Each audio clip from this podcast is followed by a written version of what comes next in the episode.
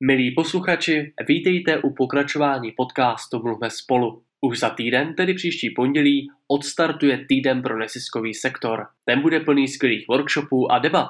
A stejně jako náš podcast najdete další informace na webových a facebookových stránkách Angel Marketu. Mým dalším hostem je paní Renáta Chlepková z obecně prospěšné společnosti Adra a ta působí konkrétně oddělení CSR, tedy firmní spolupráce. Dobrý den. Dobrý den vám, Lukáši, a dobrý den i všem ostatním posluchačům. Máte pravdu, mé místo je právě oblast CSR. Ráda říkám, že stavím mosty.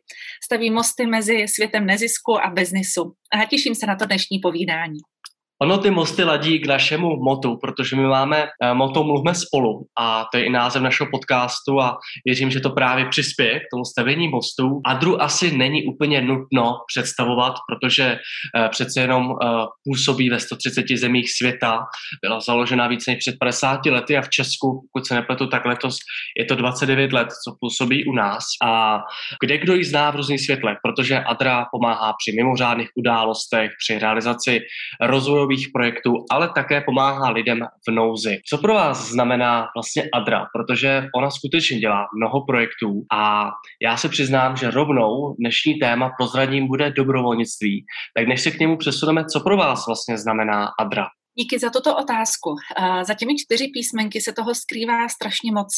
Je to více jak pět let, co jsem součástí Adry a jsem za to nesmírně ráda. Je mi velkou ctí, že Adra mě ukázala, že společnost je dobrá, a možná to zní zvláštně díky tomu, co se okolo nás děje, ale eh, díky Adře se mohla poznat, že je tady spousta lidí okolo nás v naší společnosti, kteří chtějí pomáhat. A to jen tak, zdarma. Je to věc, která se možná nenosí a přesto stojí za to ji vyzdvihnout, mluvit o ní a vážit si. Vy jste zmínil, že jsme známi velmi dobře. Musím říct, že často se mi stává, že lidé říkají, eh, vy jste ti, kteří jsou vidět u povodních. Tak jsem ráda, že vnímáte to, že i děláme to hodně, i když neprší. No my se o tom dobrovolnictví a o tom, že tady vlastně je dobro dnes budeme bavit.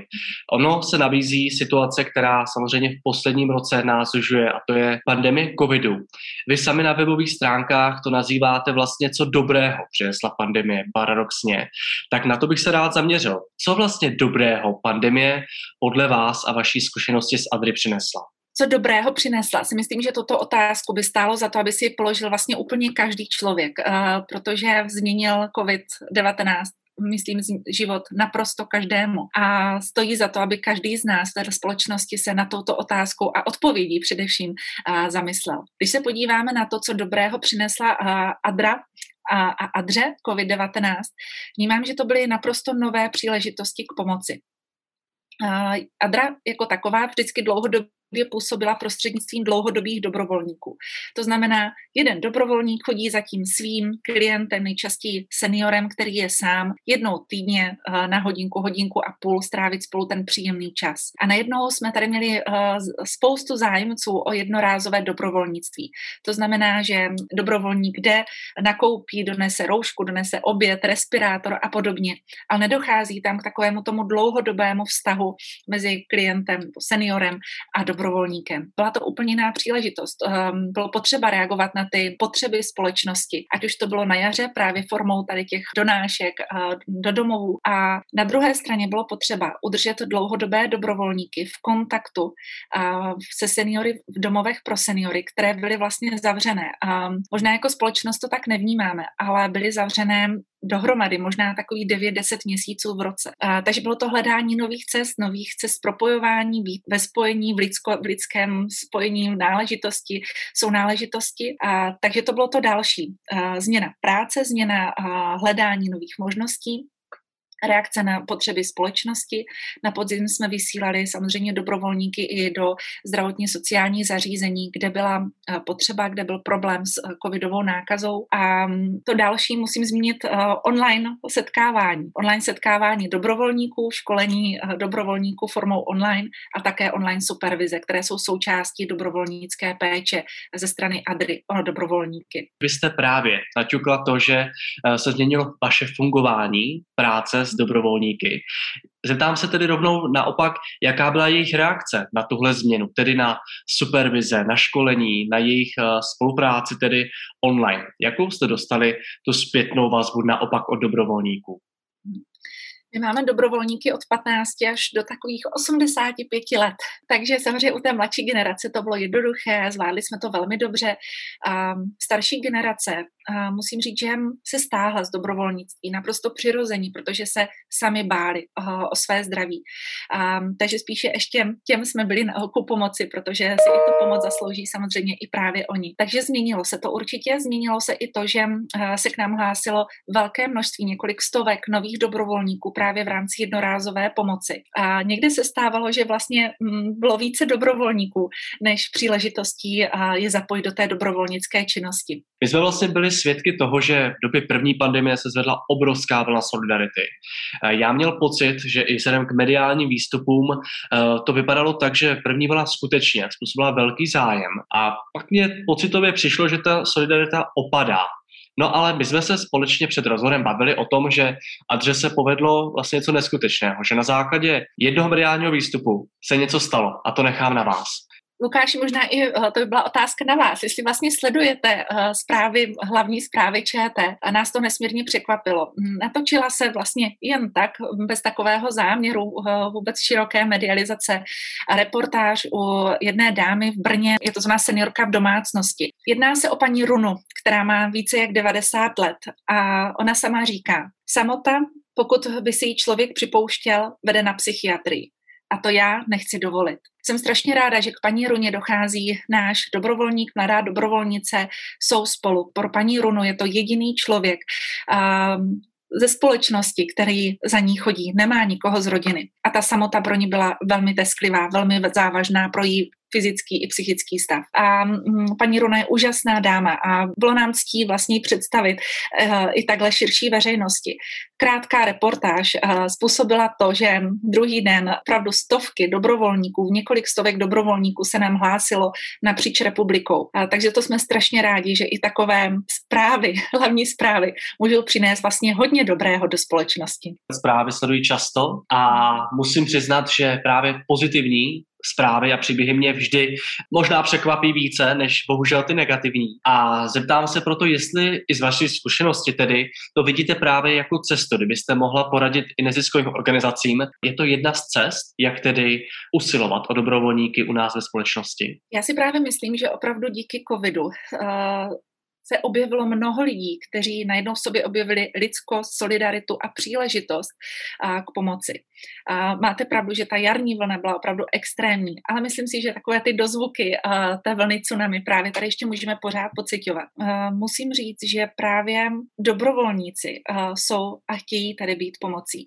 Na nás je, na nás neziskových organizací, aby jsme o ně dobře pečovali, aby jsme dobře propojili s cílovou skupinou, kterou chtějí, kterým chtějí pomáhat, ať už to jsou děti anebo 90-letí seniori. A to primární je, aby vznikla vzájemnost a to místo, kde ten dobrovolník se najde, kde bude moci eh, vnímat, že i on sám přináší své dovednosti, své znalosti, kus svého eh, dobrého lidství, kus dobrého srdce, tak, aby to mělo hm, dobrý dopad na toho hm, příjemce pomoci.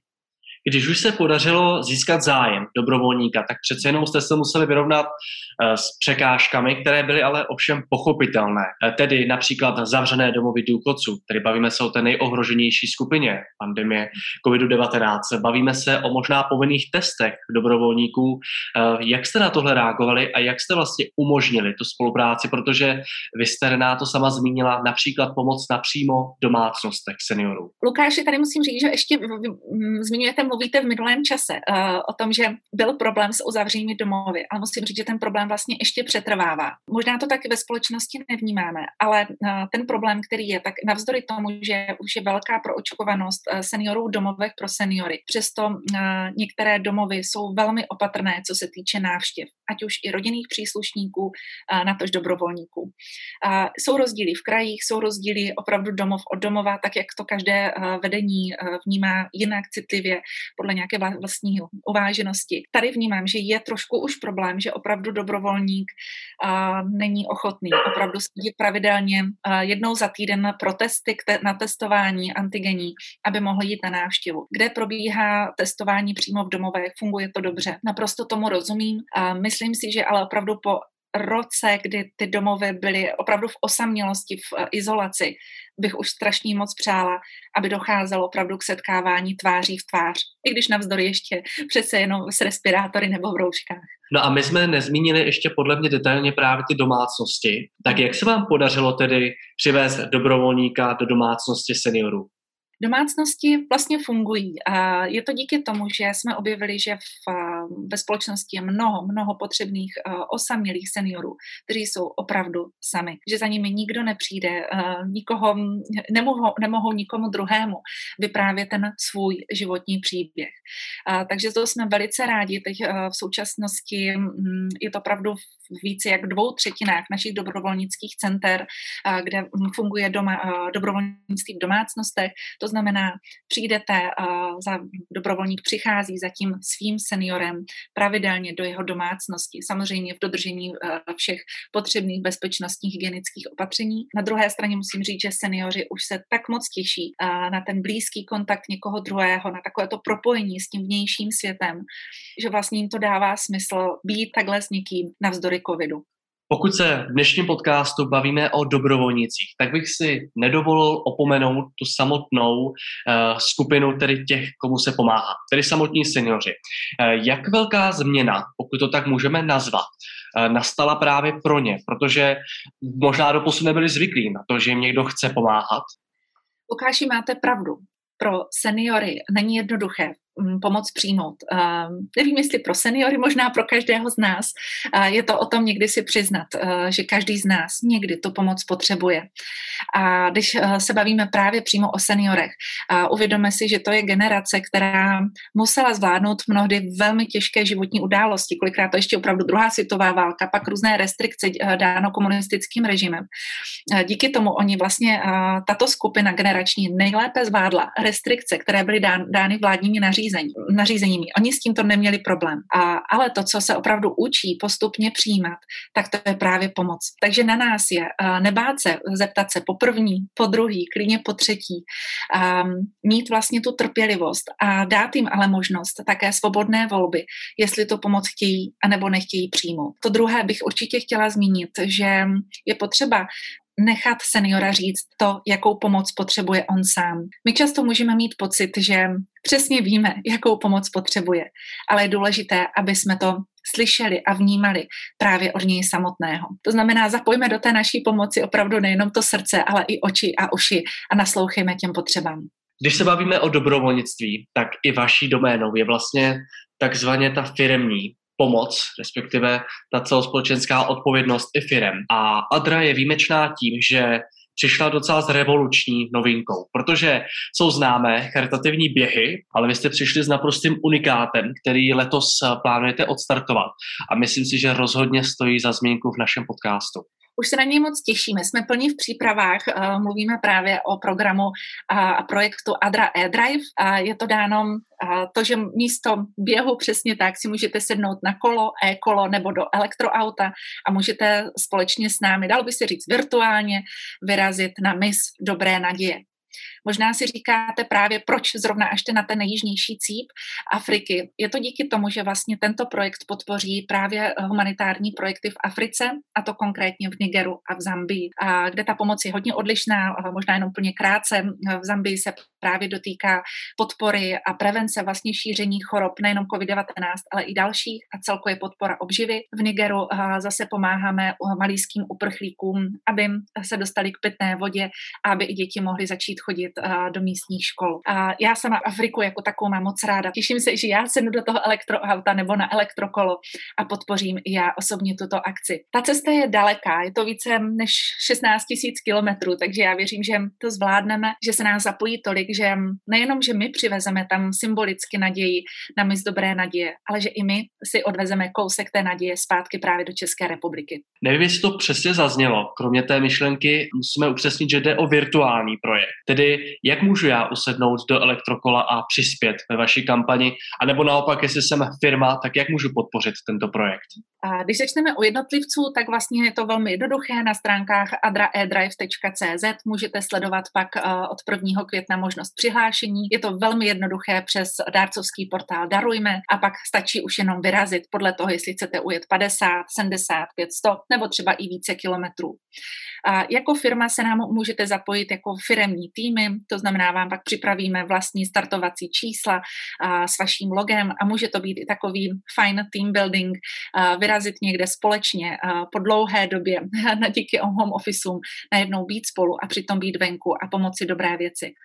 A také se s námi zapojí firmy, kterým dává téma udržitelnosti smysl, kde vnímají, že právě chtějí být toho součástí mám velkou radost, že se s námi do toho zapojí mnoho firm a jednou z nich je například také i Škoda Auto, která se zapojí opravdu neskutečně tím, že nám zapůjčuje dva hm, exkluzivní nové elektrovozy Eniak uh, našim dvěma influencerům. Takže sledujte nás a možná se dozvíte nejenom o humanitárních projektech, ale i o tom, jak skvělý vůz je třeba Eniak. Já jsem za tento počin moc ráda a těším se na to. Třeba i tady tímto se mnozí přidají na kole s námi. U Adry si můžeme dovolit říct, že doslova posouvá hranice dobrovolnictví, ať už opravdu eh, ve 130 zemích světa, tak zároveň podobnými projekty. Věřím, že tenhle je asi vyloženě z Česka, že není mezinárodní a proto bych se chtěl ještě dozeptat na nějaký další příklad toho, kde posouváte hranice. My jsme se bavili o hranicích dobrovolnictví ještě s jedním zajímavým příkladem, se kterým momentálně přicházíte a v oblasti dobrovolnictví mě přijde docela zásadní. Tak jestli nám tohle novinku můžete taky představit. Firmní dobrovolnictví má neskutečně mnoho podob. Od toho, že se sejde skupina lidí a jdou vyčistit skleník nebo mm, jdou vzít na kávu právě, když, když jsou kavárny otevřené, pár seniorů, kteří jsou imobilní. Ale také jsem velmi ráda za naprosto nový počin, který vznikl právě i díky pandemii COVID. A to je hovory na dálku. Je to ze společností Unilever, kde se proškolilo několik zaměstnanců a kteří jednou týdně volají osamělému seniorovi napříč republikou. A je to počin, který vzešel právě z myšlenky této, této společnosti, která velmi uh, se usiluje o to, aby byla prospěšná společnosti.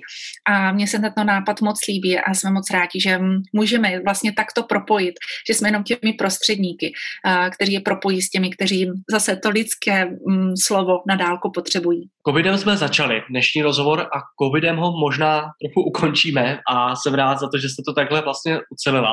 Uh, je to právě o tom, jak jste sama zmínila, že covid přines také mnoho dobrého a já jsem rád, že Adra tady tu příležitost využila například tímto směrem. Děkuji moc krát za sdílení vašich zkušeností a tedy vašich příběhů, eh, toho, kde pomáháte, ačkoliv nebyl prostor pro mnoho dalších skvělých projektů, které realizujete. Mým hostem byla paní Renáta Chlebková z obecně prospěšné společnosti Adra. Děkujeme. Díky Lukáši za milé pozvání a opravdu odnesme si něco dobrého, každý z nás z pandemie COVID příštím podcastu bude mým hostem Monika Kisová, manažerka programů firmního dobrovolnictví z Centra pro dobrovolnictví Hestia. V týdnu pro neziskový sektor se zaměříme na to, jak se stát dobrovolníkem, na co si odpovědět, než někoho oslovím, na co si dá v roli dobrovolníka pozor a jak například budeme moct využít nové nástroje pro online dobrovolnictví. Tak zase za týden a přeji vám hezký den.